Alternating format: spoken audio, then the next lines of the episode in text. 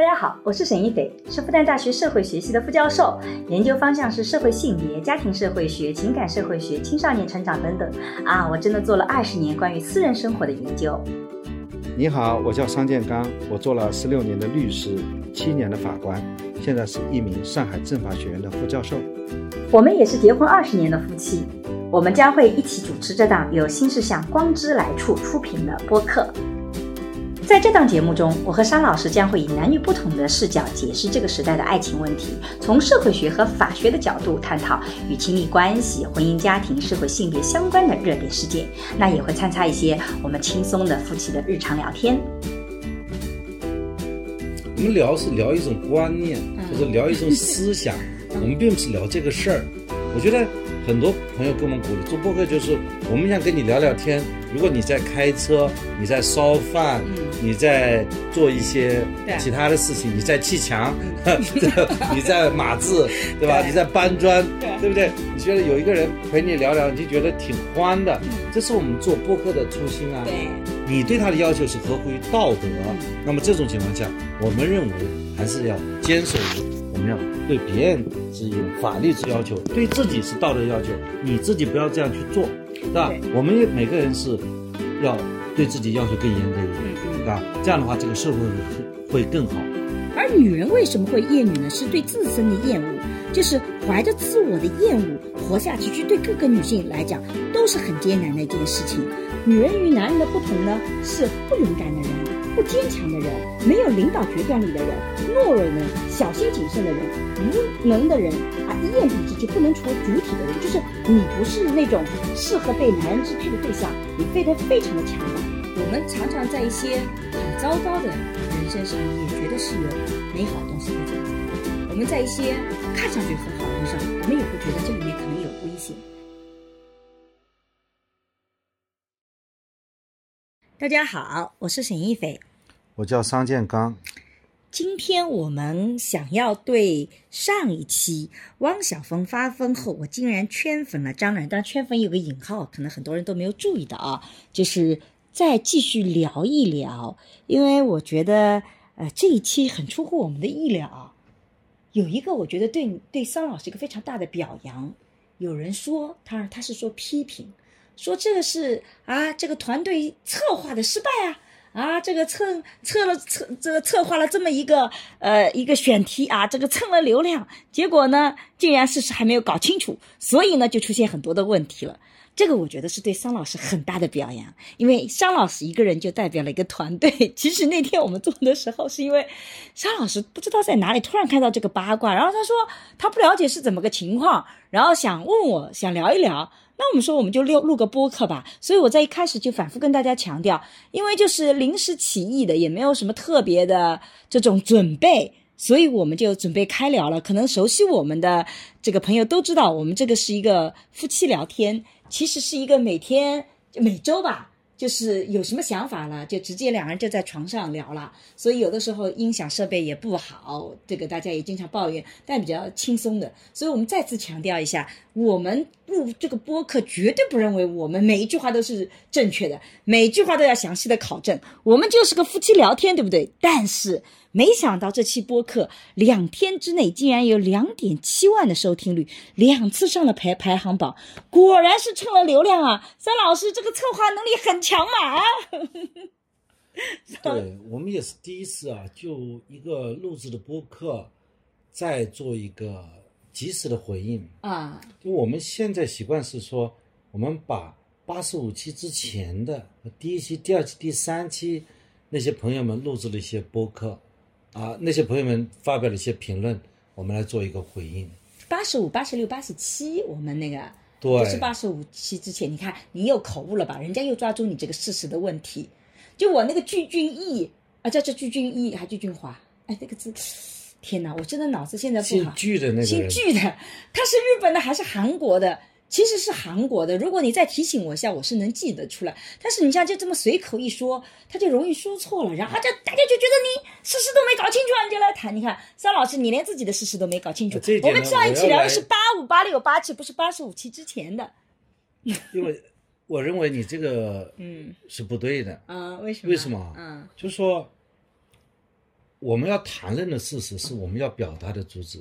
什么叫事实？嗯，就是说有利于或者说对这个接下来的讨论是构成影响的那些事实。对如果你对这些事实没有把握清楚，那你就是没有把事实搞清楚。对，至于说你这个人是一个韩国人和这个人是个日本人，对我们讨论有没有影响？我觉得没什么影响没有影响与说你这也没有搞清楚，啊这个时间是没有关联性的。啊，就是说，它没有关联性的事实没有搞清楚，它是不影响这个事情的判断的。如果在这件事情上说你连事实都没有搞清楚，那我肯定就觉得你这个是，就说你你不是一个合格的听众啊，对你没有听清楚我们在讲什么，你都不知道我们的重点是什么。对对吧你就说你上课你没有抓住重点，就是，我就觉得想起以前数学老师讲那个，然后就说了，你看这个数学老师真的不是个好老师，普通话如此不标准，你记得吗？对 然后说这个这里面有个英文单词，因为数学里有的时候也会涉及到些单词，说发音都发错了，这个数学老师太差了，就哎，挺有趣的。嗯比方说，你讲一个法官说他不是个好法官，嗯，说你看把我的名字都写错了，有的时候的确没有校对出来了。他如果判的很好，嗯你不能说他把你名字写错了，他就是一个不好的法官。嗯我觉得在生活当中的的确确有这样的一种很有趣的现象。嗯我其实也很高很想 告诉这些朋友，就是你会给人一种很无厘头的感觉。他是日本人和他是韩国人，嗯还说他是上海人，没有关系啊。没区别，对吧啊，这就是一个无非是有一个新男友，对他的身份是一个新的，对他只要说不有个新的，丈夫，你看你又错了，是新的丈夫，这可是关键事也实啊。没太大关系，就是说是有一个新的亲密关系，稳定的、相对固定的亲密关系。嗯，所以说抓问看问题啊，抓重点。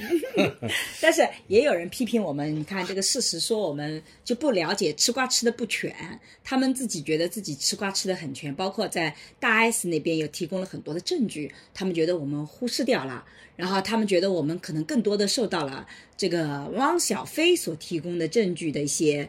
影响啊，觉得我们吃瓜吃的不全，那有很多的人就说了，你吃瓜吃的不全，你就没有资格谈，你就不应该谈这个话题。三老师对这个批评是怎么看待的？这个呢，我们就像写论文一样，这叫问题的提起。嗯，就是说我们从这一件事当中来谈，嗯，谈的并不是这件事儿，嗯我就谈的是，比方说什么叫妈宝，嗯啊呃，怎么样去看待这个公寓和私域，嗯就讨论这些话题。其实这是个引子，对。写文章是个引子，是不？我们并不是做这个案例分析，就是这件事情谁对谁错啊，做一个法官来判断谁怎么样的，因为他们的民事官司有法庭在判断，对，他们的呃谁对谁错有这个新浪微博 去判断，那我们的播客就是从这里面引申出来。对，我们很想谈谈那个，就是其实我是很想跟你谈母子关系，对吧？就算你呢，今上一期呢老拒绝我，所以搞得我就有点不爽。主题呢也比较松散 哎，所以我们这个呢，它也不能叫议论文，它叫散文。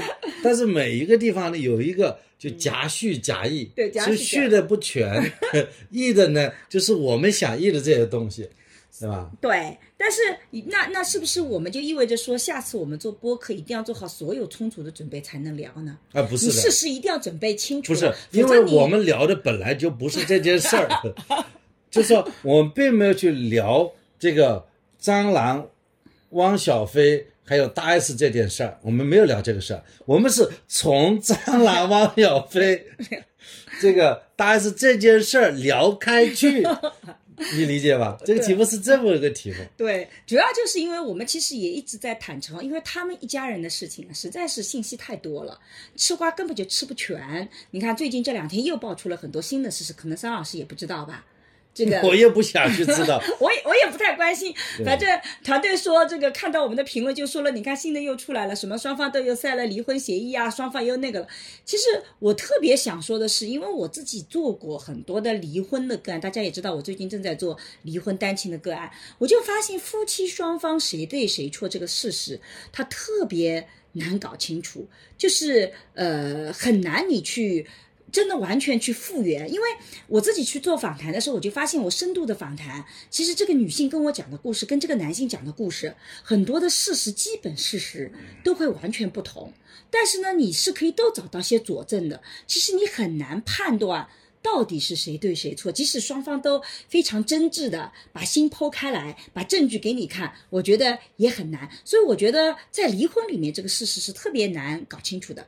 而从我们社会学角度来讲，其实你也是无法穷尽一个事实的。所以我们为什么跟桑老师的聊天，常常是从这个事情本身引发开去？因为我们并不是这个事情本身的法官，我们并不需要把这个事情搞得水落石出，对吧？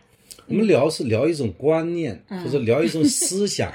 我们并不是聊这个事儿，我想，如果你这个嗯，播客的听众听不到这一点呢，可能说明几个问题。第一，播客的现在受众面比较广，把一些不是那么高阶的听众，把他也出圈搞进来了。嗯，你这个是个歧视，很多人要讨厌你。你没看到很多人说要换男嘉宾吗？好，第一点，我们呢聊一个播客，那首先聊选题这个问题。这个选题啊，有两种，一个是题目是什么叫命题，还有一种叫选题，就是这个问题引起大家的讨论。嗯，客观说蹭了一点流量，说明这个选题不错，你承认吧？对对对。那至于这个题目取得好还是不好呢？看来是有争议的。嗯，但往往是一个有争议的题目呢，这个这个文章就容易发表。所以从这一章来讲，所以这个题目取的是对的，为什么？有很多人批评这个题目取的不对，好吧？那么好，我们现在正儿八经说，你觉得这个题目该取一个？哎，你刚刚只讲了第一点，我把你打断了。刚刚又有人批评我说我经常打断男嘉宾的那个，你第一点、第二点呢？就是这个题目到底不是题目是事实，回答那个事实。我刚才说什么我也忘记了。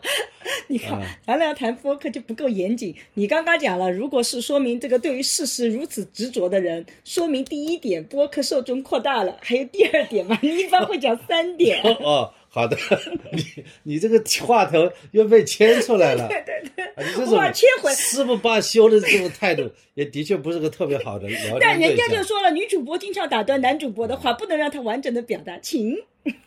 就是我觉得听众面呢，就是太广了嘛。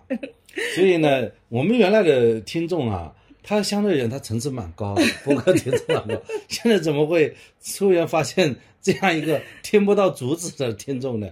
啊，另外我就觉得啊，这个我们在听一个啊，对我们做一个测试啊，就说你发表评论的人是听了我们多少期？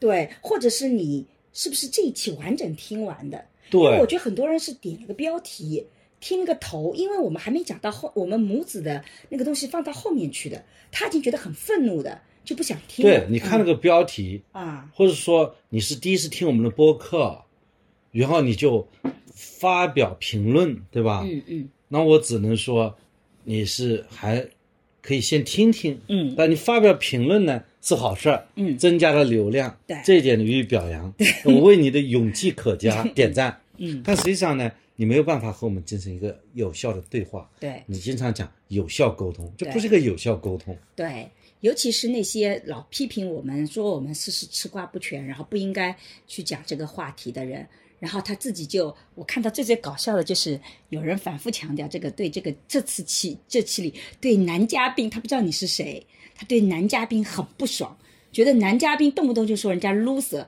很糟糕，然后不断的建议换男嘉宾，我就在想了，为什么会有这样的建议？你自己的事实是怎么样？然后还有一个人批评我说啊，他说这叫沈一斐的播客。我一听到这个他的置顶评论说，这个他想谈的他的先生呃桑老师，他写的是张，他连姓都写错了啊，说张老师啊不想谈，他就觉得我就不谈了，这下太下头了。你一个独立的女性主义啊。你那个张老师不想谈，你就不想谈了吗？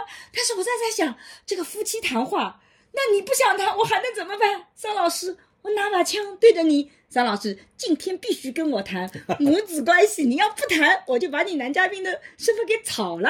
那谁跟我聊呢？哎，我觉得我们看问题还是还是要看到好的一面啊。嗯，这里有非常好的评价。嗯。这个好的评价我们到最后再读吧。我已经准备了这一趴，因为我其实特别想到最后的时候跟大家聊聊，就是大家对我们这些支持是给到我们什么样的力量的。啊，我们桑老师也看了一些，我们待会儿先把有些问题先回应一下，怎么样？我现在是要讨论，就是说这个标题应该取一个什么样的标题？好，我们到第二个问题了，非常好。对不对？嗯，他说有一位同志说，这个标题应该改成“聊聊汪小菲和妈宝男啊，也很好，”。这个题目挺好，挺好。但是呢，这个题目比较切近它的主题，嗯，啊、但是呢，就从选题的角度来讲呢，就不那么容易蹭流量。就我们真有蹭流量的想法嗯，吗？当然有了，是不是？嗯，但我这这里也是要严格来讲，嗯从呃什么什么什么事件展开去，对吧？对就是那种这种对这种选题对比较贴切主题的，对对不对？其实我很想去讲这个，比如说浅谈呃 这个呃这个什么什么开司事件，对吧？这个会有人关于什么？么什么事件个人之管见的，对不对？这样的标题，不知道大家愿不愿意点开呢？对对对，啊，对，所以呢，你不能只看标题啊。所以大家，我们做播客的目的是什么呢？我觉得很多朋友跟我们鼓励做播客，就是我们想跟你聊聊天。如果你在开车，你在烧饭，嗯，你在做一些其他的事情，你在砌墙，你在码字，对吧？你在搬砖，对不对？你觉得有一个人陪你聊聊，你就觉得挺欢的。嗯，这是我们做播客的初心啊。对。但我们也我们的希望周末课并不是说我要告诉你这个姓具的是日本人还是韩国人，我告诉你，到底人生应该怎么走？其实我们也没有这样的目标，我们只是在分享我们自己的人生经验。人生那么多元，哪可能只有一种是正确的？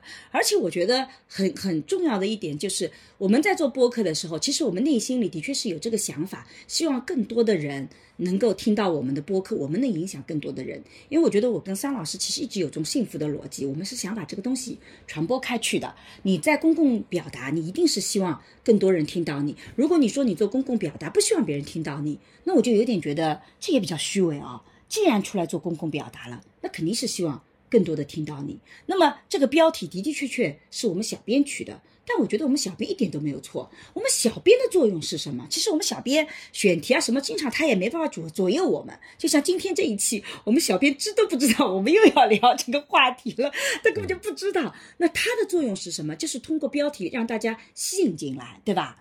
所以我觉得小编做的也没错，而且他也没有完全委屈我们的意思。我们的确也谈到了我们对于张兰的觉得，哎，他有做的不错的地方，或者说是我们觉得他可能我们不那么喜欢他。哎，我们正儿八经来聊一次吧。比方说 正儿八经聊一次，对不起，我们以前不是正儿八经。我们每次都正儿八经的，好吧？我们在这儿虽然我们在床上，但我们还是正儿八经的。这个人说叫戴斯里，嗯说这期主题很有意义，嗯特别是关于从父母角度来看子女婚姻中父母应该扮演什么角色的讨论。对啊，这个我觉得你我们刚上一期讨论过这个话题吗？我就是想跟你这个讨论，然后你动不动就把我所有的路讨论的不充分，不叫不充分。那么你再补充说两句吧。不不，这个待会儿再讲，还有很多要待会儿再对，讲还有很多我觉得要讲的话题。我想先讲讲，嗯，先讲那个蹭流量，就是我觉得那个蹭流量有一个让我觉得很吊诡的逻辑。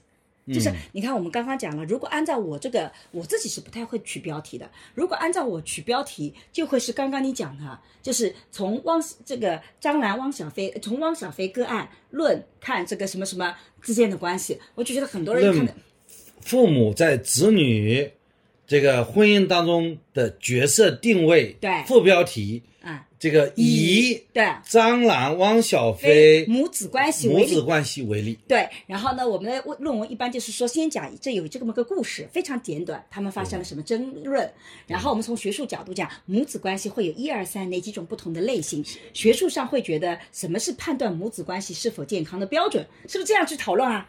对吧？然后我们引用了很多你听不懂的名词，然后呢，然后有人会听吗？有的，有的，有的上课的时候，同学们 被迫地被迫打卡，但是我觉得那个蹭流量是个非常诡异的一个吊诡的一个逻辑体系。也就是说，你看这些来批评我们蹭流量的人，他其实是发现他就是被这个标题给蹭过来的。是不是？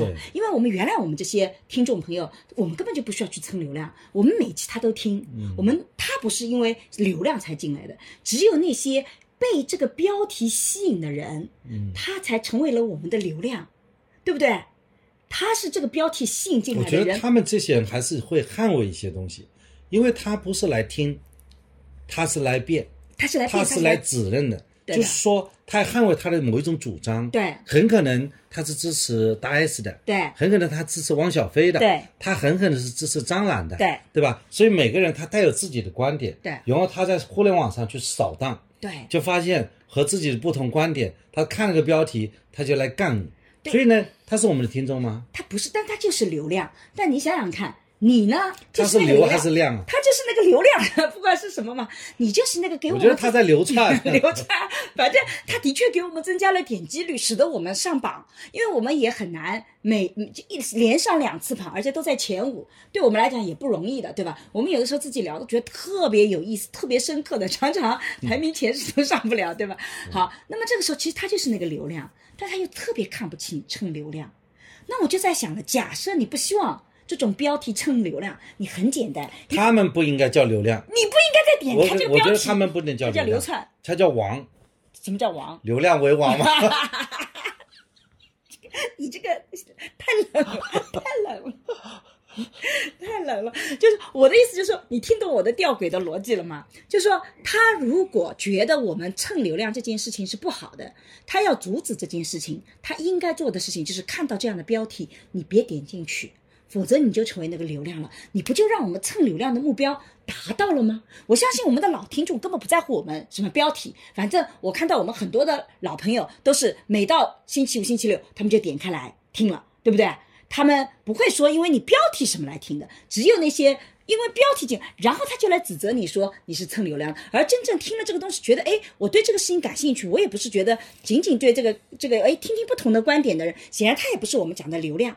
就是你讲的那种站立场的人，他才是真正流窜的、流来流去的，对不对？我来看看你的立场跟我是不是一样，那你就不要给我们增加流量嘛。你干嘛要给我们这？你又批评我们蹭流量，你又是那个流量，你就是那个自己被批评的对象，你不觉得这个很奇怪吗？没有没有，你没有理解他的逻辑。没有他理。他的他是叫流量，流量为王，他是王。啊你蹭流量，你蹭到他，啊，就你把我给蹭进来了。对你把我给蹭进来了，我特别生气。你伤害了我的情感。我是认为汪小菲是对的，嗯，或者说我认为张兰是对的，我或者然后你既然批评张兰，或者你既然批评汪小菲，你既然批评大 S，对，所以呢，你就把我给蹭进来了。竟然你的立场跟蹭了我我。不一样，对，太你伤害我了啊！然后我竟然发现你连这个姓具的 叫什么名字搞不清楚，他是什么地方人都搞不清楚，真的，你太你简直是太不负责了，你太差劲了。你你把我蹭进来，好歹你把事实搞搞清楚，对不对？所以这些人是无脑的。但是我真的是知道一些可能比别人更多的事实，这也是使得我在这件事情上不愿意去深究这个事实的。我就在想，那些批评我们事实不知道，他难道真以为他就知道事实了吗？他就在人家的床底下待了很久，人家每一个历程他都很清楚我觉得这个问题我们已经回应过度了，不要讲不要啊再讲了。为啥呢？因为这是最基本的逻辑啊！嗯你你反复在纠结这件事情，只能说明你读书少。嗯但我觉得这里面有一个很重要的问题，你看，你桑老师又伤害我了。我们桑老师跟他聊天，有的时候，你看这就对我的指责，你伤害了我。你的立场是什么？你今天做播客的立场是什么？你是来伤害我的吗？嗯，哎，这就是互联网思维，你得站个立场。其实我自己觉得，在这一次的争论里面，我特别吃惊的是，我们这样一个播客，其实你看，我们过去所有的事情，我们都不站立场的。就像你讲的，我们只是引了一个头，我们很想去讨论，由此引发的很多的事情，包括我们第一期谈那个李湘和她老公出轨的事情，我们其实也没有去站李湘还是站她老公。我觉得我们很多人其实给我们这方面评价很充分的，对啊就是我们看问题比较客观，对我们没有呃彻彻底底的嗯好人，也没有彻彻底底的坏人，嗯人都是综合的。嗯这个这里张兰有她的可取之处，有她这个不足之处。对我们也讲了，汪小菲基本上 批评的多一 点，对吧？大 S 呢，这个也是比较客观的去评价他，对啊对吧？所以呢，在这里其实我们是觉得不带立场，嗯不带立场的谈事情才能够谈出点事情来嘛。我们又不是呃，你在博客里说我的生活当中不会有张兰这样的朋友，但是我也比较欣赏、认可她作为一个母亲她的一种奋斗，对吧？对她自己的那种艰辛的历史。说白了，像我们这种年龄的人，更应该感受像成功不容易的。对啊，但我们都是做混的不成功的，所以我才知道哇，其实人家一几天这个带货这个这么多12个钱小时不容易啊，是吧不容易的？他也没有利用什么公权力啊，对他没有利用公权力，是吧？他也是一种这个一个个人奋斗的一种情况，嗯他也实际上他甚至上他在法律层面上他有一定的去冲撞，对对吧？他嗯，但是他没有违法，是吧？这边界是什么？我们讲一下，道德是约束自己的，法律是约束别人的嘛。对的，你不能用道德来约束别人，用法律来要求自己嘛。所以说，我觉得这不是体现我们的一种包容之心吗？但是在这个社会上，不需要更多元、更包容吗？对吧？但是我这个其实是我今天想跟你去聊一聊的一个很重要的重点，就是我们是这么认为的，但我自己最近这个一年真的是感觉到，不是大家不是很多人不是这么理解的，他们的立场是说，如果这个人做的不好，你竟然不对他进行道德批评，那你就是纵容他，你就是给了他鼓励。你就是有问题的，你是跟他一样道德低下的。也就是说，如果你想保持中立的立场，你不去批评他，在有些人眼里，你就助纣为虐了，你已经是有问题的。所以现在的互联网，它要求你必须站一个立场。你如果要中立的话，就意味着双方都看你不惯，因为你不批评，就意味着你已经在帮谁说话了。这就是互联网的利器，对，就是这就是互联网有利器的一种证据。嗯就说我们这些这个小朋友们嗯啊，他可能是基于是对现实当中的很多不满，他在互联网上他就发泄出来。对，他就觉得这样的人不公平啊，这样的人他怎么可以通过晒别人的隐私啊，通过去诋毁别人来获得自己流量呢？这就是不道德的啊！我们应该要诚实信用、守法经营，讲的是大道理啊，嗯讲的是大道理。我觉得他讲的没错，嗯，但是我们讲，我们对这个人的要求嗯，是他要合法，对，合法，你对他的要求是合乎于道德，嗯那么这种情况下，我们认为还是要坚守于我们要对别人是用法律之要求，对自己是道德要求，你自己不要这样去做，对吧？对我们也每个人是要对自己要求更严格一点，嗯嗯对吧？这样的话，这个社会会会更好。当然，社会当中有那么一些人，他很可能不是完全符合于道德的，嗯对吧？但是他符合于法律的，嗯，我们对他也可能说，就像我们做做一个播客，对他去批评一下，我们也批评了他，对，对不对？这就到此为止。就他自己愿意把自己放在聚光灯下，他自己其实也承受了很多。但是呢，你看有有有朋友就讲啊，你看这个他其实是觉得他很痛苦。就最近我一直遇到这种情况，他说记得沈老师讲霍尊那一期讲过，亲密关系里需要体面和尊重，不该把私事拿出来公布于众。然后这一期的标题和内容让我好割裂啊，我要死了。所以这个呃里面他就讲到了说，我好像之前是说不要把这个亲密关系里的事实拿出来，这是体面和尊重。我们上一期严重批评了这一个问题，对，我也觉得很奇怪，我在这个里面是批评的，但对吧我是说隐私的期待利益啊，对。然后你是不能把私人的事情拿来公开宣扬的，对啊。你这种宣扬显然是不对的，对。那甚至说你在把在法庭上打不过人家，嗯，甚至说你在这个吵架也吵不过人家，然后在网上去帮人家开撕，这就是个 loser。对所以说我们的观点是非常明确的。对所以在这里我们说对这个事情我们不站立场，但是我们的观点是有立场的。对观点是明确的。比方说，我们反对宣扬个人隐私，嗯我们这个对自己要用道德之要求，对别人有法律要求。对这些观点不骑墙的，对很明确的。是的。但是这里面有一个，我当时特别想跟你聊下去。其实我跟你的观点完全一致的，我也没有觉得放弃了体面和尊重。我也讲了，在我日常生活中，可能我不会跟这样人做朋友，就是因为他放弃这种体面和尊重是我自己所看重的。那我们更想聊的是，其实是在母子关系里，汪小菲看到儿子这样子，作为一个妈妈，可能有本能的保护啊，你接我了，我也要接你啊，你拿了什么事情出来，我也要去嘲讽，互相之间在互相撕的时候，我觉得这个是一个让我觉得需要可以去进一步谈的一个话题。此外呢，我上一期其实很想跟桑老师聊，但桑老师把我所有的话题都堵住了，就是因为我最近在做离婚研究的时候，我就发现真的会出现这种情况，就是当一个人他就是不体面的，就是他没有体面的资本。就我觉得，比如说我们两个人都是，我们都能很能说，比如说桑老师，你要说服我，我是可以用同样的语言去对付你的。那我我我要跟你吵架，桑老师也不会占下风。但是如果你吵架的对象，你就是我们这样的人，但他自己说不过我们，他怎么都说不过你，然后你已经放在公众上了，这个不是一个说我我我用一个东西去把你撕出来，因为我当时反对这个霍尊这个事件里面这个陈露，是因为他拿了跟他们离婚完全就分手完全不相关的东西出来。去去攻人家，这个我觉得那个太可怕了。但是离婚之间，大家把双方的这些东西拿出来，我觉得这个是两个程度的问题，这是第一点啊。第二点，我依然不赞成他拿到公共领域，但是明星都这么干，我们也没办法。但是我其实更想讨论的是，日常生活中真的有那些人，他说不过对方，他嘴也很笨。我就做了那个女性的的个案，我其实做了他以后，对我有很大的一个冲击，就是因为我在想，像我这样的人。常常用自己能说会道的优势，是会让一些人他说不过我，然后他很受伤。我觉得你这个话题讲到这里，我稍微有点理解啊。首先呢，我认为在获证当中，那个女的把她就是与她这个完全无关的事实拿来去诋毁人家，对，这百分之百不对。现在司法也认为，司法在是这个。我当时做那个视频也是告诉大家这是违法行为，你不要那么做，对吧？啊。第二种情况是。呃，这个汪小菲把他人的私人的事情拿来撕，他也是不对的。嗯，他只不过是五十步和百步的问题。对，对吧？这个同一个性质的。对。那么现在讲，现在比方说，在我们生活当中也有很多人，比方说前段时间，嗯，我们在网上看到有一个女的被拿拿棒子打，一人打三棍子。对。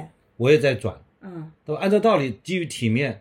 我觉得这个事情依法解决，对就可以了。对，那为什么我们这个法律人也会去转这么一个视频呢？嗯，就是说大家知道法律永远是有限的。对啊，法律是有限，法律的资源是有限。对，法律对人的救济是有限的。对，这个时候就像我们法院有一审有二审，好像案件一审二审不就行了吗？嗯，还有再审，再审后了以后还有还有这个申诉，甚至还有信访。嗯，就是说这。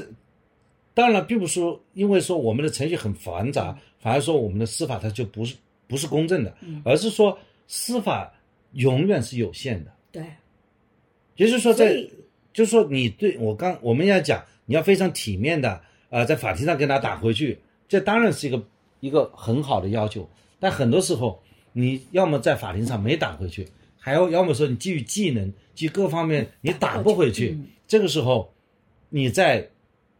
这个一些媒体当中去报，因为这里面又有一个边界，就是说在合法和非法的边界。对，就是说你，比方像霍真他那个女友，他很可能就就是个违法，就就是就在就过了。对。那么他现在这种状态呢，对方也发了律师信，嗯，对方这个也发了律师信，其实呢还在一个呃处在一种就是说。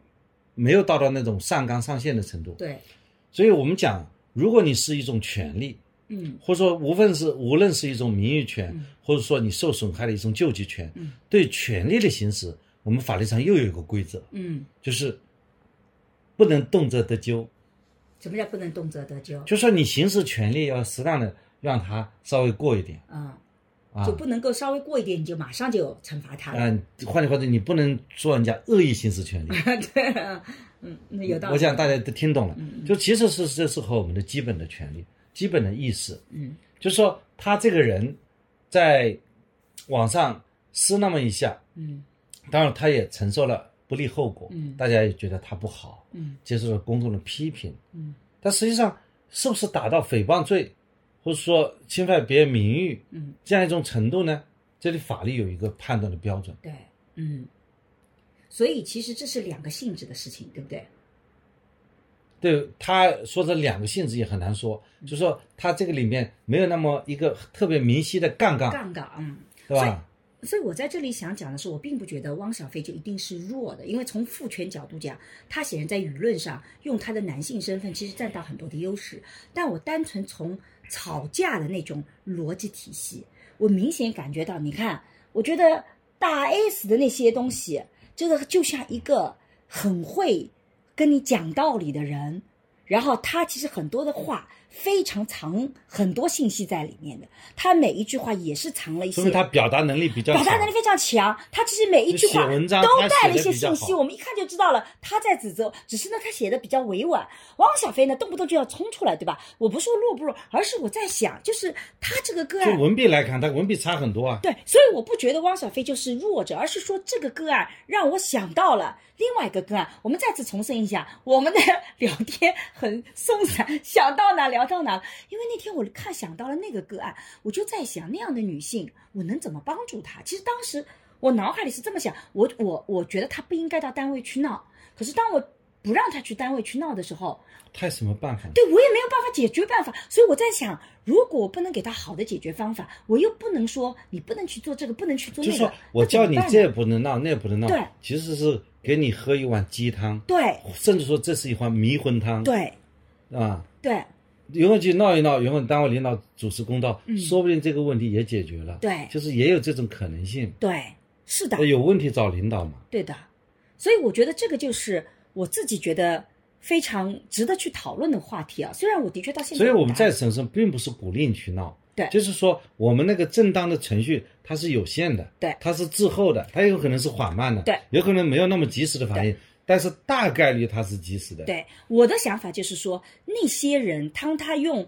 我们觉得不体面的方式的时候，我其实有的时候会反思我以前的一些想法。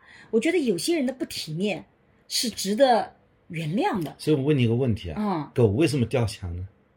狗为什么什么？狗为什么要跳墙呢？狗为什么要跳墙？狗从来不会跳墙。狗急了就会跳墙啊！你 这个人真是，就我我我的意思就比如说像陈露，他其实是。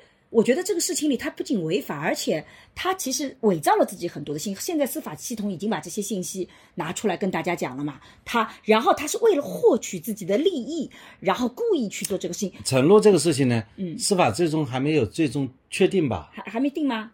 我不知道，反正已经抓了嘛，之前不是说抓了也可能是好人呢啊？好吧，那就好人也可能被抓，可能我们可能我们又不知道这个事实了，因为我们后面没有跟那个事实。对，如果大家可以告诉我补充给我们，但是不要说我们不被判了有罪，也可能是冤枉的呢。好吧，那就没那。所以说，所有的程序都是有限的，对，所有的信息量都是有限的。对，但是我想讲的就是，我遇到那个个案，我觉得他不是恶意，而是他真的。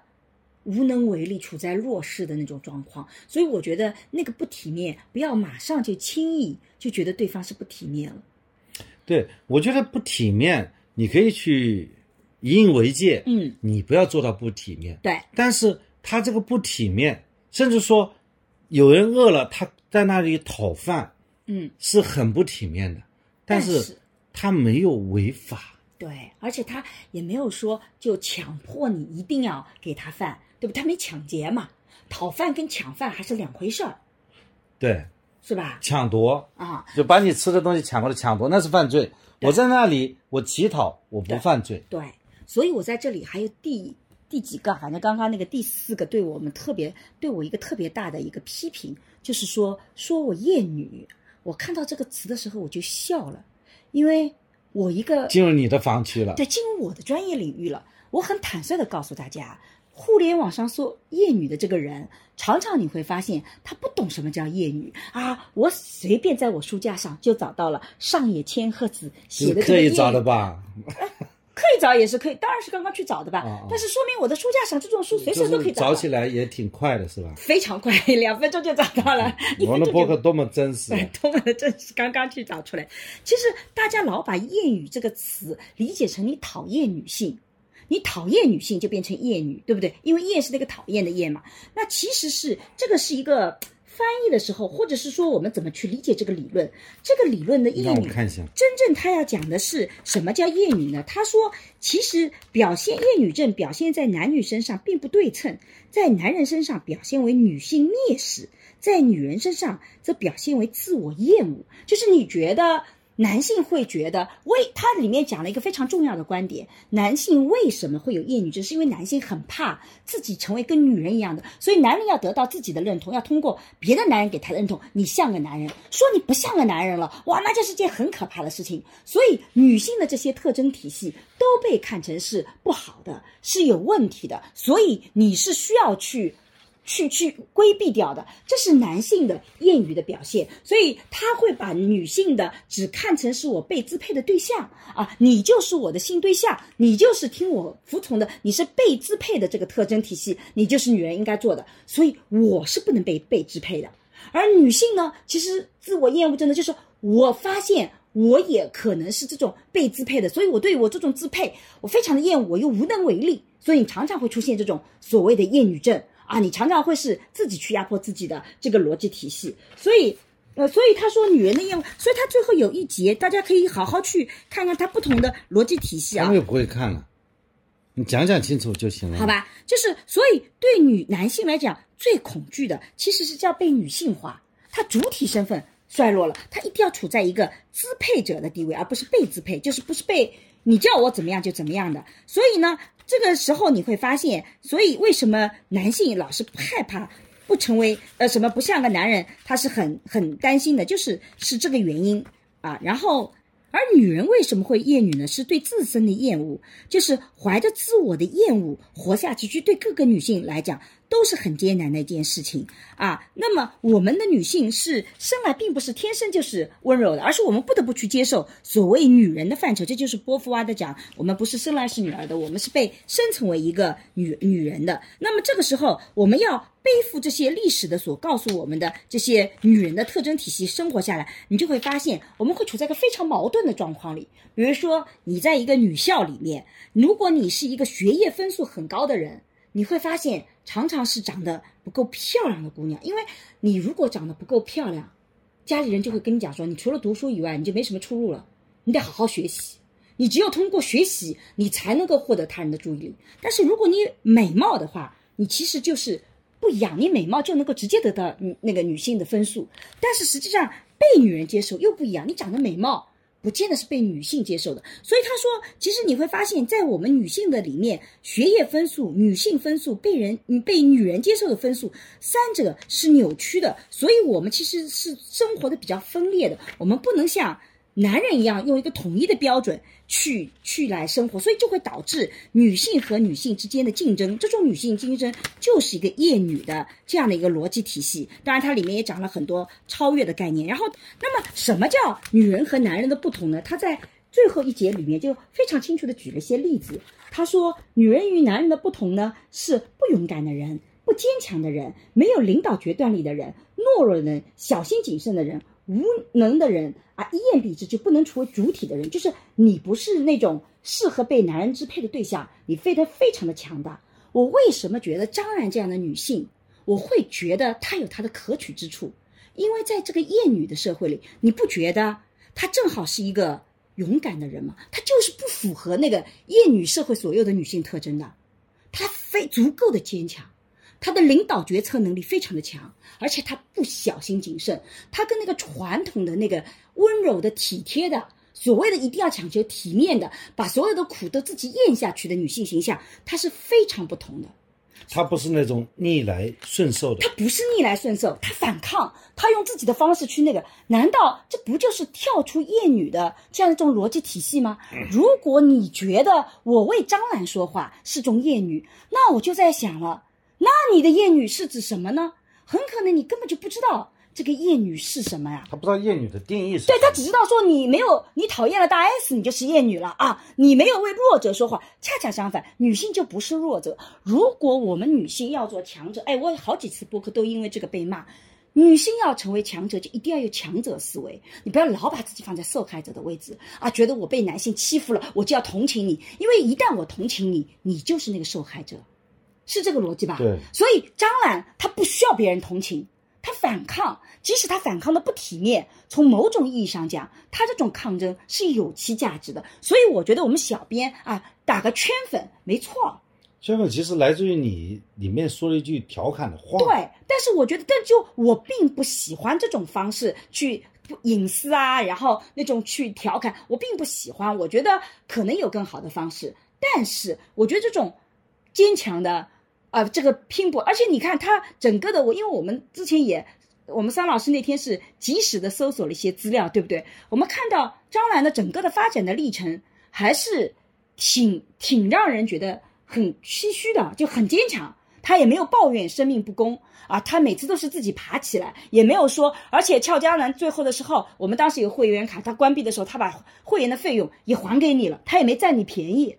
我不觉得，觉得这样的女性，仅仅是因为她是个母亲形象，她就没有你想象中那种温柔的、体面的、逆来顺受的，你就觉得她就是一个我们女人的对立面嘛？为什么要把大 S 和张兰放在对立面呢？我觉得不是，这两个人都是很能为自己的利益去争取的角色啊。这就是我想起了尤三姐。嗯尤三姐当中有这么一段，嗯这个尤三姐呢，和贾珍还有贾琏嗯一起喝酒。嗯尤三姐说：“我和你哥已经喝过酒了，咱们也亲下亲下。嗯你说这个尤三姐贱不贱？嗯尤三姐已经被贾珍玩弄了，嗯她碰到贾琏，嗯她主动说：“要么咱们也来玩一下，对吧？”这个时候，他们就觉得，哎，其实一个女性主动说出这句话，对男性是蛮震惊的，嗯，因为你是一个对象嘛，对你你是怎么可以？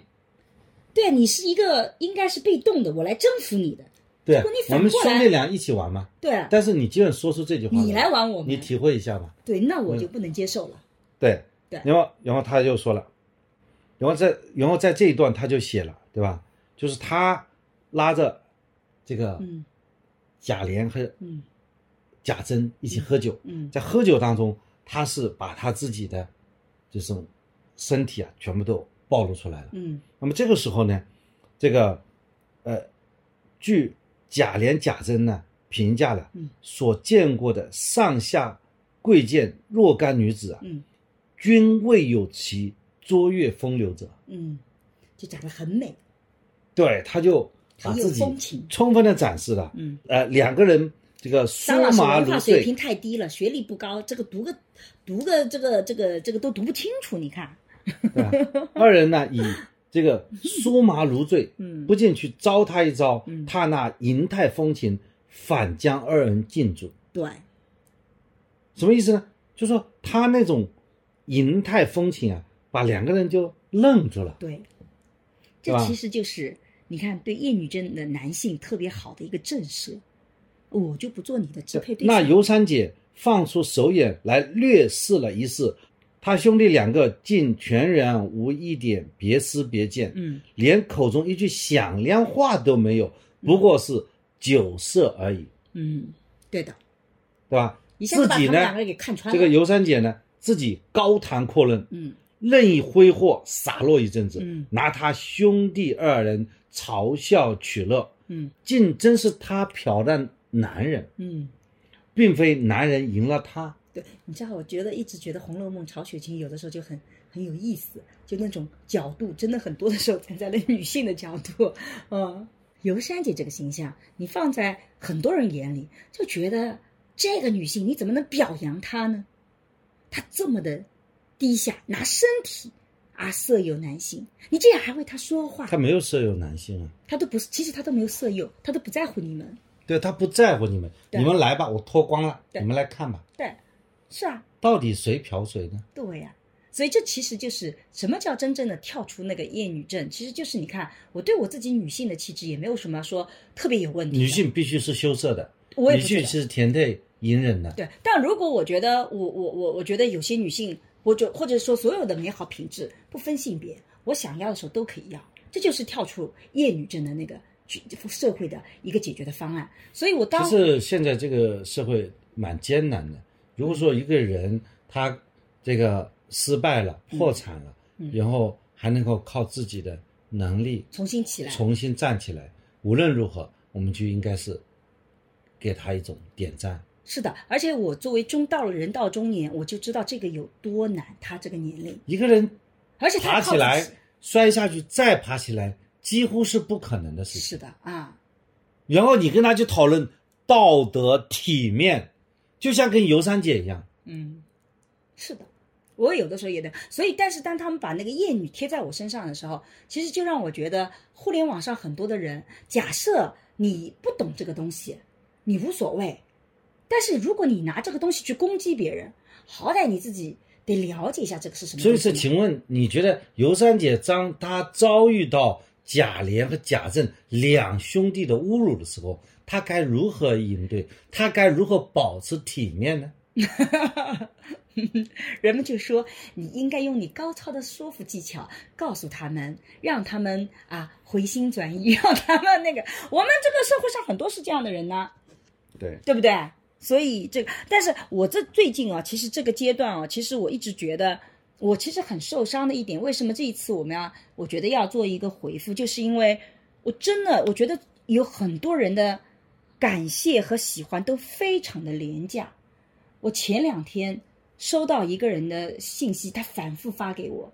他第一次的信息发给我是二零二一年，感谢我的课程，让他走出了一个爱情的困境。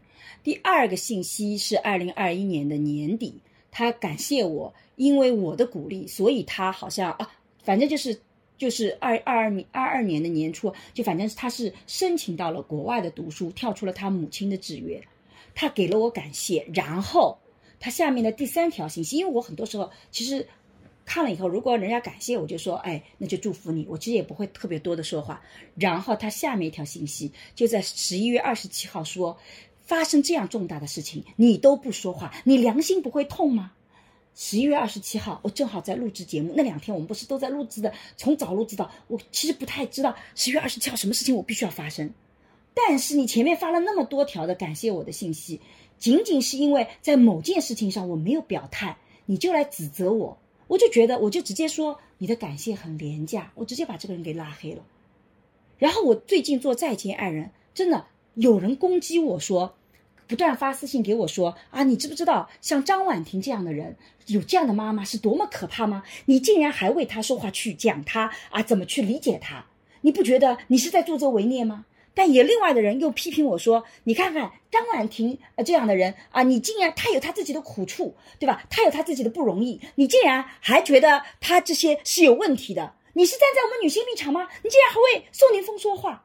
就我不管怎么讲，我发现都会被批。可是我们做节目的时候，我的出发点很简单，我说的既不是张婉婷，也不是宋宁峰，我们是从他们两个的事情里面去拿出来讲什么样的东西是我们观众能够在里面成长起来的。就像我觉得，像大 S 和汪小菲的离婚，有什么大家好带入的？他们离婚涉及的来来往往，涉及那么多钱，涉及一个一个宾馆，你跟谁离婚会涉及到这么大笔的钱，涉及到这么复杂的？财产的分割啊，你你又不会说一个月有九万的房款，你会让对方崩溃掉？你何必代入呢？里面能拿到的，我们能够去讨论的话题，是对我们普通人所有有讨论意义的，只是拿这个话题出来而已。然后你知道吧？大家就不断的，先是喜欢你怎么怎么样，然后又说对你很失望。我反反复复最近那个，我就在想了，真的。我觉得这种喜欢和感谢都很廉价的，所以有些人说我取关了，还有人专门要告诉你我取关你了。我觉得这个就很像小孩子，那真的是绝。我走了，我走了，我取关你了。我们你成年人，我真的走了。我们成年人，如果 你不要拦我，我才不会拦你呢。走就走吧，那些廉价的喜欢和感谢我都不是很在乎，所以我就觉得。其实成年人，如果我觉得对一个人不满，我只是会在内心下了个决定，我不要跟他太多的来往。你不会告诉别人说，我真的很讨厌你，我现在要跟你绝交。什么时候会说这个话？小孩子才会说这个话。网络上到处有人不断告诉你，真的，我太失望了啊！这次我要取关了。我每次看到这种东西都觉得，嗯，好吧，你就取关吧。那还能怎么办？到去找哪里可以拉黑？对。小宇宙一个很糟糕的，就是它不能拉黑。今天我还在跟一个人就很很不高兴的，他用了不同的 ID，我发现他在批评我们。然后呢，我就他说我双标，我就跟他回了一下，然后他就把那条信息给删除掉了。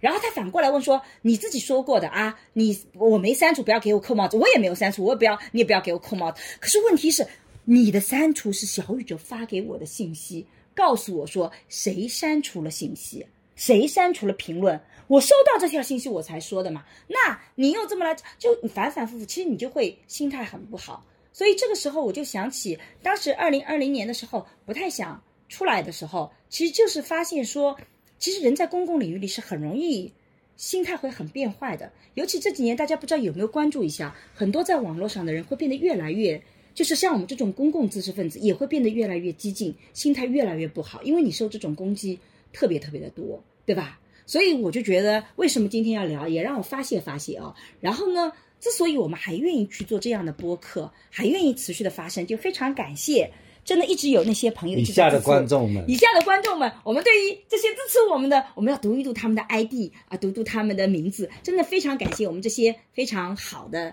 听众朋友们一直在支持我们，所以我们觉得，哎，还是有听得懂的朋友，还是有。那你读吧，你读啊，这个不是我们桑老师特别擅长的吗？被误解是表达者的宿命，商老师、沈老师坦然处之即可。嗯，还有那个，嗯，听完了，希望商老师和沈老师不要被评论影响心情，也你们也表明了自己的观点，是在目前已知的情况下做的判断，漏了不正确的，可以在评论区补充，并没有站队，只是肯定了张兰的一些优点。但并没有认为他做的有的事情都对，奈何评论区太多人黑，非黑即白了，觉得一个人不好就不应该看到那个人的任何优点。还有明月依旧何来惆怅？就说楼上看个标题就喷，这是不是另一种霸权呢？带着大小 S 家的滤镜，有没有听桑老师在说什么呢？沈老师的发言前提呢？哎，我觉得这位。同学还是听了我们的发言前提的，因为里面就有人这么说：男主播不知道小 S 是谁，不知道徐妈妈是谁啊？这个我都不能相信。然后女主播说大 S 新老公是日本人啊，这个很难接受，他是复旦教授。你看这种人啊，就是，哎呀，后面那个人就觉得这种批评就很奇怪。我们刚才不是要比感谢嘛？那因为就在这条感谢的下面看到了这个，忽略他就行了，忽略他。你不是给他带流量了吗？嗯，啊，这也算是筛选一下受众群体了。嗯，这位说。昨天听了，更喜欢两位老师了。嗯，事实上，你们的评价不偏不倚，是很客观理性的。嗯，我也始终认为，评判一个人更要看对方的行为。人都是多元复杂的。嗯，我们要多去挖掘对方好的一面。嗯，而不应该只盯着对方恶的一面。嗯，择其善者而从之，嗯，其不善者而改之。嗯，对的。然后像这个。比较同兮，不与我言兮。哎，这个也是听了一百个小时以上的朋友，他说感觉评论好搞笑，义愤填膺，眼里容不得一些沙子。反正一个人在我眼中做错了，他的一个头发丝都是错的。恶就是纯粹的恶，善就是纯粹的善，这是不是也是一种单纯的？哎，我觉得这样质问也是非常好的，非常单纯。嗯。倩宇说：“爱沈老师赞兰姐，哼，因为他读了这个张兰的这个。”我的九条命，其实我们对于一个人的喜好，取决于你受到的信息到底是哪里的。如果你没有去看过张兰的东西，你可能没有真的去看他的直播，你就会相信他骂了徐妈妈。但如果你看了张兰的直播，你他真的把他把他跟徐妈妈的这个对话是放出来的，我就觉得这里面其实没有所谓的骂这个词。那我就觉得这个是，当然我也去看了小。大小 S，我其实很喜欢之前他们的节目啊，就是我觉得，所以我就觉得把小 S 牵扯出来，真的是很很没有道理的一件事情啊。所以其实你的信息是你的观点，其实会受到这些信息的影响。嗯，这位坐望风山看月亮说，嗯，商老师太逗了，大 S 和小 S 啥关系呢？太可爱了。嗯，我觉得这种评价就特别好。嗯，阿超，嗯，我的确不是特别了解这个事实，但是不影响。我们讨论，我们去讨论，他呢就觉得这个题比较有趣。哎，我觉得，我觉得这就是很善良的一种听众，听众是我们想要的。对，这样的听众可以再来好几档，好几档。他会把事情都往好的地方想啊。然后阿超人说，看到标题就不想听，想取关的人慢走不送。我看了一下张兰女士的生平，也觉得非常顽强的一个女性，在那样动荡不一的年代活成这个样子，是相当牛批的女性了，比儿子可强太多了。太能干的妈妈确实不一定能养出太出色的儿子。我觉得阿超人这个点就是，其实就是我想很很想讨论的点，就是一个很强大的妈妈，其实大部分时候他的儿子都不是那么出色的。那我们这种母子关系到底怎么处理？其实这个就是我很想在这里面讲的。嗯，这位鸡腿大师，来自河南的同志说，支持沈老师研究离婚的视角，嗯男性视角都希望理性对待，和我们摸着良心说，这个世界真的讲理吗？嗯还不是谁占优，谁掌握资源谁赢。嗯如果这样，那还要什么教育公平？嗯，其实其实这个就是今天你反思的那个点，对吧？哎，我还要读一下 P 小跳，我觉得特别有意思。他说四句话总结本期播客：一，汪小菲不是妈宝男；二，汪小菲是妈宝男；三，妈宝男没什么不好；四，桑老师是妈宝男。我这个皮小跳说明他听东西啊，听他有深度的，啊，对对，他他逻辑很清楚。理解了我们这个个。就实际上我们就是从不同的角度来看这个问题嘛，对，嗯，就是聊着聊着，那你会想法会变嘛？就像你有一个苹果，我有一个苹果，我们交换，我们还是各自有个苹果。嗯，但是你有一个想法和我有一个想法，我们一交换，我们有不止两个想想法，对的对的，嗯，就是他是听懂了，对。所以我觉得这就是那些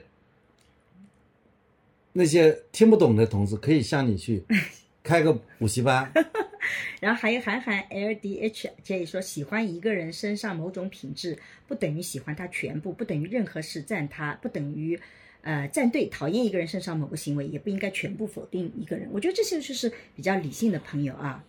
一个是叫小蹄子，他说太开心了，用时约四个月，终于把沈老师的一百零四期播客都听完了。为了庆祝我跟上大部队，所以想写一篇听后感，算是给自己一个仪式感，也是一篇感谢信，算是给我最爱的桑葚 CP 一个无无敌大的心啊。他说，然后它里面它比较长啊，他听了我们各种各样的这个播客，然后他觉得给了他很多呃生活的新灵感和新思考啊，也觉得我们聊天。很快乐，然后他觉得，嗯，给了他很大的鼓舞。原来爱情的经历是可以是这样子的，所以呢，他自己呢也是慢慢走出他成长中的一些阴影。然后他现在也有一个恋爱五年的男友，幸福的走到了婚姻，所以他就觉得，嗯，好像他有人一直在提点他的人生，所以他觉得这是他觉得很好的地方啊。但是我们也真的就是简单的夫妻的一个闲聊的一个话题啊。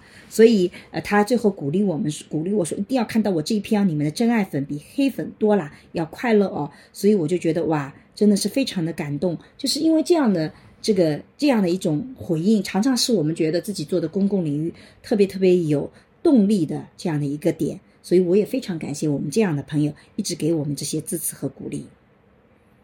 对，今天我的呃一个学生说他刚刚失恋了，嗯然后呢，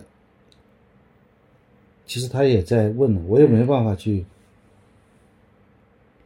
怎么去安慰他。嗯你是不是跟我们讲讲，或者以后讲讲怎么去在失恋后需要做些什么事儿，怎么去治愈自己啊？嗯，这个题目好不好？这个我就做了社会学的爱情思维课，我的答案就听我的社会学爱情思维课是最好的解失恋的痛苦的方法，这是很多朋友的评语，不是我的。是吧？嗯所以你可以先送他一门课。送他一门课吧。嗯，然后还有一位秒的同学 S A S X Q G，他说感觉沈老师这期节目讲的很平和啊，和桑老师两个人聊的也很全面客观，而且一直小心翼翼，居然还能收到那么多莫名其妙的评论，是应该好好扇扇粉儿了。不管怎么样，给两位老师点赞。所以我觉得在这里啊，桑老师的心态真好。桑老师看到第一波涌进来的各种批评的时候，桑老师就觉得，哎，这是个好机会，可以提纯一下我们的真爱粉，可以把那些可能就是呃没有办法留在我们身边的人，也可以淘汰一下。所以每件事情在我们看来，也不都不见得是个坏事儿。所以我们觉得最后留下来的朋友，你不断的在我们身边的，那就是我们的真爱粉。我们也非常感谢你一直以来的支持啊，也一百多期了。对，然后像 H 呃龙地东讲说，我看了张兰的自传，他绝对不是一个全然善良的人，善良有个引号，确实慈不经商，善不长兵，但他绝对是一个很值得研究的人。工作后混了几年，我是很能理解两位老师对这件事情笑呵呵吃瓜的态度，但是放在我的学生时代，估计也很讨厌这个标题。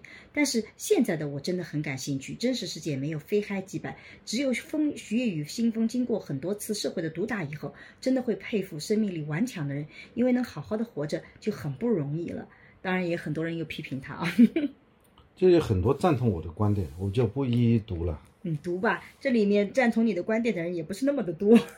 绝大部分基本上没人批评我，没有啊，有人一直要求要换男嘉宾啊，你没看到吗？个别极 个别的不怀好意的人嗯恶意评论，啊，这是开玩笑，嗯没有，我要感谢所有的评论。嗯虽然你批评我，包括虽然我今天来怼你，嗯但是我是尊重你的。嗯。小严呀呀呀，还很劝大家说，不要看标题就说取关嘛，不要断章取义嘛。沈老师跟桑老师讲的还是比较公正的，进去听嘛。有还有我们这样的小可爱的听众啊，是知识呀呀呀说，桑老师是不是双子座啊？嗯对吧不是，你连双老师是什么座都没搞清楚，你还好评论？模仿大家去，嗯，嗯但是这个人是还是是比较友好的，我觉得。嗯是是嗯是，嗯我当然是很很感谢，我读读会的是很好的啊。这位 Little Chief 说，我觉得很奇怪，男老师思考问题毫无自己的观点，一变再变，事不关己，高高挂起。这样的言论其实真的听得很可爱，我不知道你到底是褒还是贬，讲话阴阳怪气的。他说这样的言论真的听得很可笑，不是可爱，你自己读的太可爱了，是很可笑，我觉得哪是可爱啊。这很可笑吗？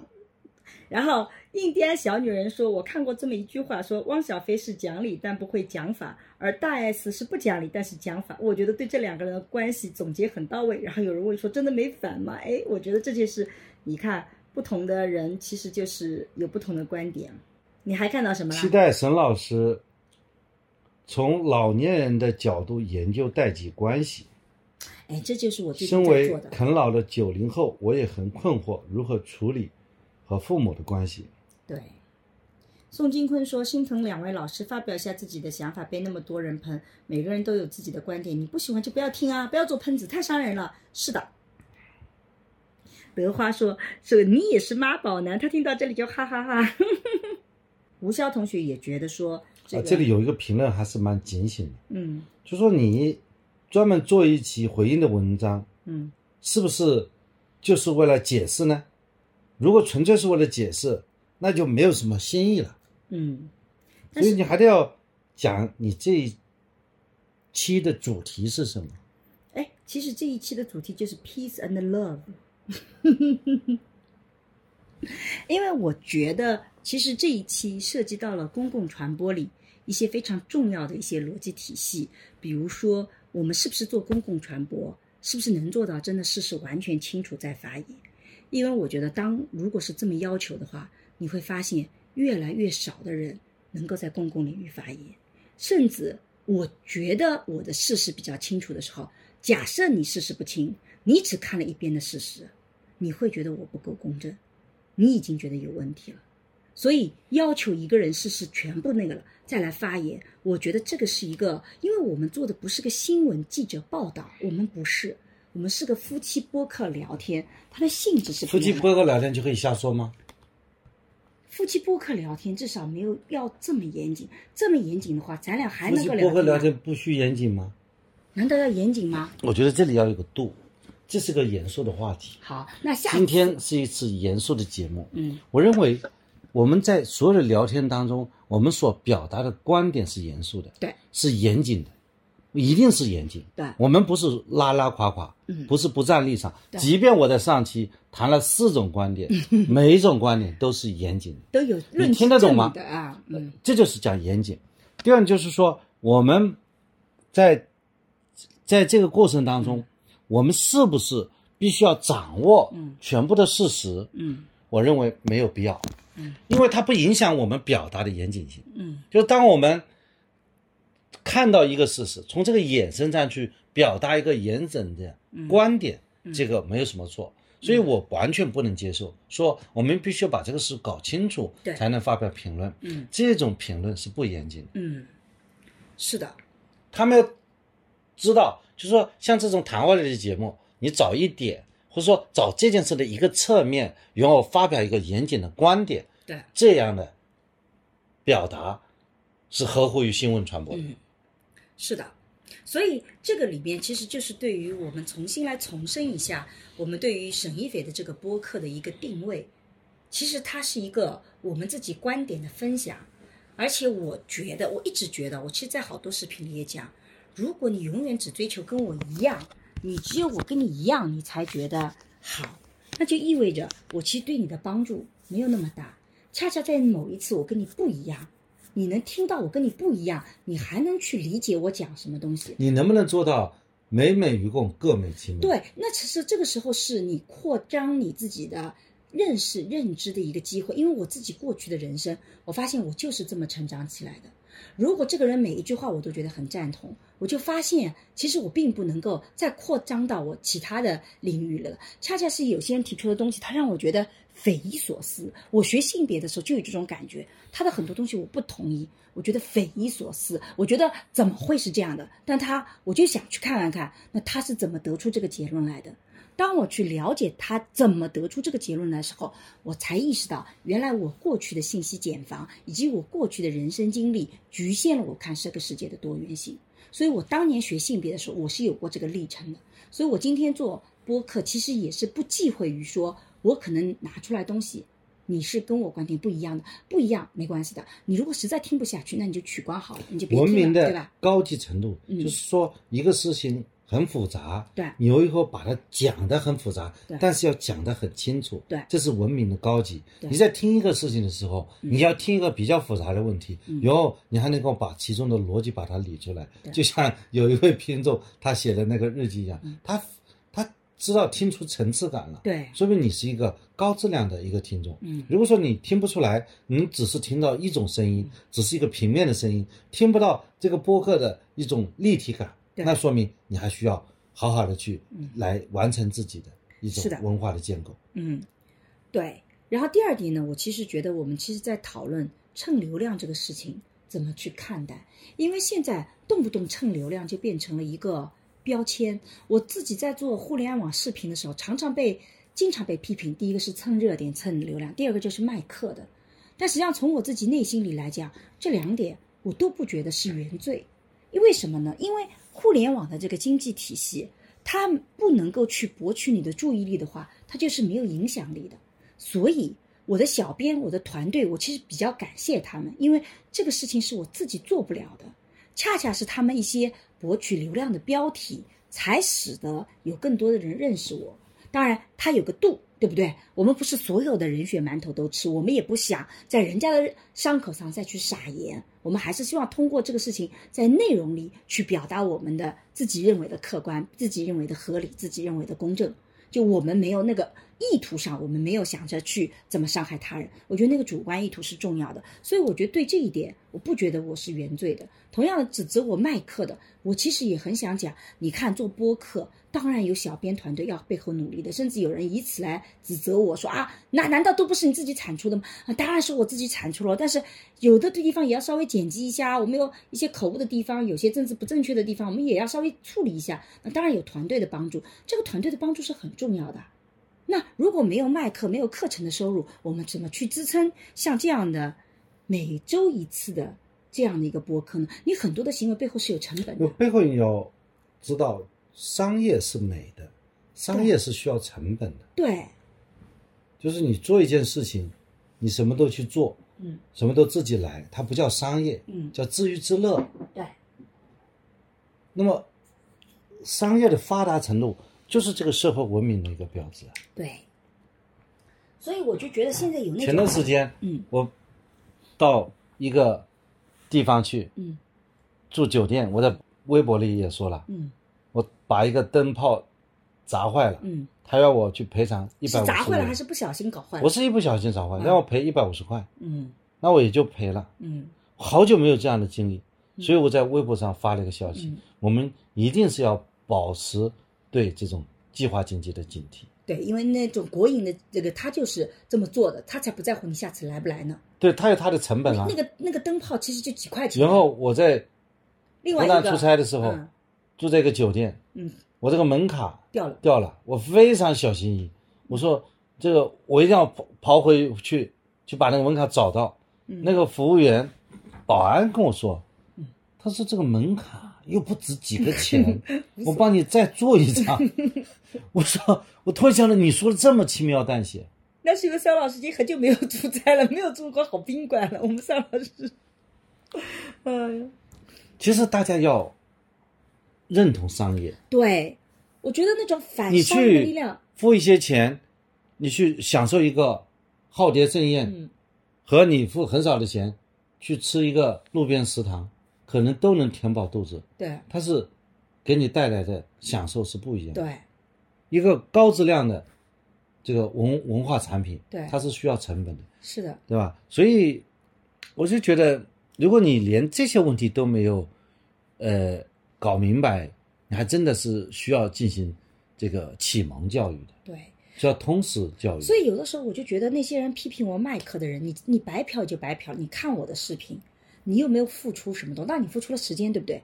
但是我的成本不需要你来承担，这些成本谁来承担呢？是由按照他逻辑是不要卖课了，对，按照他逻辑，你就不能卖课。就你做一个视频，你最后不能最后带一句话，我做了个什么课程？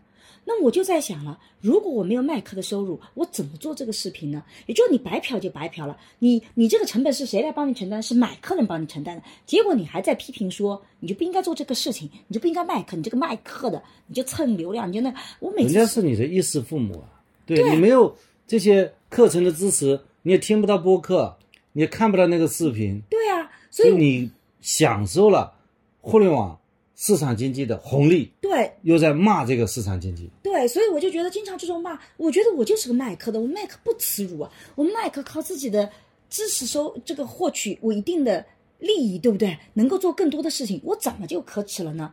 何况我的课程口碑很好，我们最近还做了沟通课，哎，这里我可不可以又插个广告？是是，我就卖他这样说吧，就是说商业是可耻的。对，就你卖课是不行的，你我卖课就觉得商业不可耻。不，他觉得你复旦的教授就不应该卖课，就像你看这评论里经常说啊，我不能相信复旦教，就我就在想了，你你所以希望，难道我们出来就得要，你不能挣任何的钱，你就得要非常的永远公正，你要说话每句话你都必须要是我你卖喜欢的，课挣不挣钱还是另外一回事，嗯就永远不能，就说你不不能挣钱，不叫挣钱，就是说你卖课，你课做出来之前要成本，对就是说你成本可以付的，啊，但是你收钱不能做益不行，就是永远只付出，对付出对吗？这个是这个经济怎么做？对每个人每年贡献的 GDP，对上报领导，上报国家，我今年贡献 GDP 是负多少钱？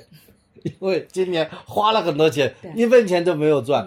那个国家问你，你为什么不赚钱？嗯因为我按照全体网民的要求是不能赚钱的。嗯所以呀、我就觉得这种逻辑也是我们今天想要讲在公共传播里面的一个点。那第三个呢，就是我们刚刚聊到的那个总结一下，就是我就觉得大家在听很多东西的时候，真的不要马上带入立场，也不要马上用大词去批评别人。有的时候那些大词它没有太多意义的，很多的人啊，这个动不动用厌女，难道你觉得你自己是个女性主义吗？我可以打赌，你根本就没有好好看过女性主义的书，你根本连这都不知道，你无非就是比较自私的，想让别人都来满足你的观点，这跟女性主义没有关系，你也没有必要把你不会的词啪啦，它就跳到了别人头上。所以我就觉得这一点是在我播客里特别强调的，因为我觉得在我原来的设想里，播客这个听众，某种意义上讲还是能够不站立场的。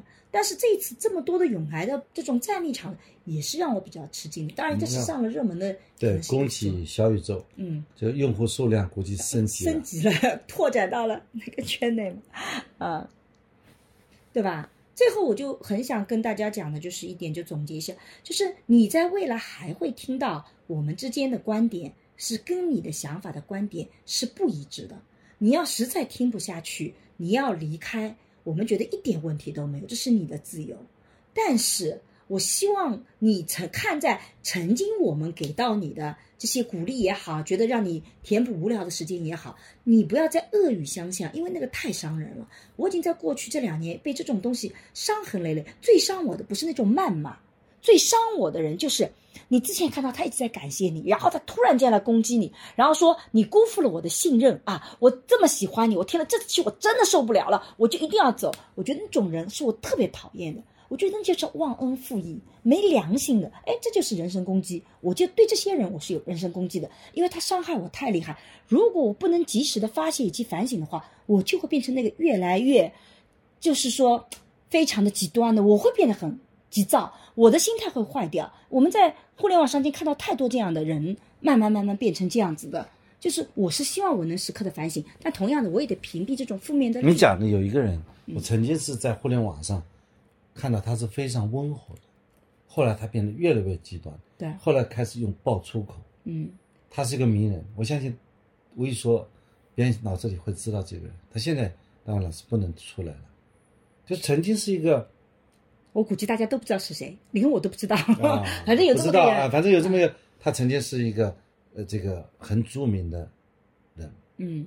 呃很有社会影响力的人，很受大家爱戴的一个人。嗯。后来他就是在和人家吵架，吵架后来谩骂，谩骂以后，然后当然有很多人攻击他，攻击他以后他又骂回去，最后开始爆粗口，嗯。呃，最后人的性格也发生巨大的变化，嗯。所以我也希望啊、沈老师，我相信绝大部分的啊、听众也是希望你能够保持理性，对啊，所以保我在持努力。这个继续进行公共传播的这种勇气吧。至少我觉得，其实我特别想给大家的是什么东西？就是我们在研究里，我反复讲，你那些愤怒的情绪，你那些解决问题的情绪，常常跟幸福的逻辑，它是两条路。我们在播客里还是更想讲幸福的逻辑是什么，怎么解决问题以后，怎么去看到美好。就是我们常常在一些很糟糕的人身上，也觉得是有美好东西可以总结的。我们在一些看上去很好的人身上，我们也会觉得这里面可能有危险。解决问题和幸福的逻辑这两条逻辑，其实我们都想去平衡好，对吧？所以未来你一定有听着觉得跟我你的想法不一样的地方，但我们的出发点永远不是说想要来故意的伤害你或怎么样，我们是没有这个出发点，我们也不认识你，何必呀、你也不要那么的脆弱，觉得我们跟你的观点不一样，怎么沈老师就让你很失望了，你就很受伤，这一点我也是不希望发生的。我们从来不觉得我们自己是神，我们什么都是对的。如果你听我们的播客，最后变成迷信我们两个人讲的都是对的，那真不是我们的初衷。我们的初衷是希望你能建立自己独立的思考，你能听到这个复杂生活的各种的观点，你可以听听我们的观点，也可以听听其他人讲这个事情的观点。对不对？而不是说我们的观点就一定错的，他的就一定是对的，他的一定是错的，我们就一定是对的。批判性思维有一个非常重要的一个概念，到最后的时候，你自问了很多啊，概念是什么，逻辑是什么，对不对？前提假设是什么？他最后会有一个问，就说即使这些都不成立，还有什么是我觉得可以从中吸取的信息？我觉得这就是一个独立思考里面的人非常重要的一个点。好的，那我们这期回应是不是就到这里了？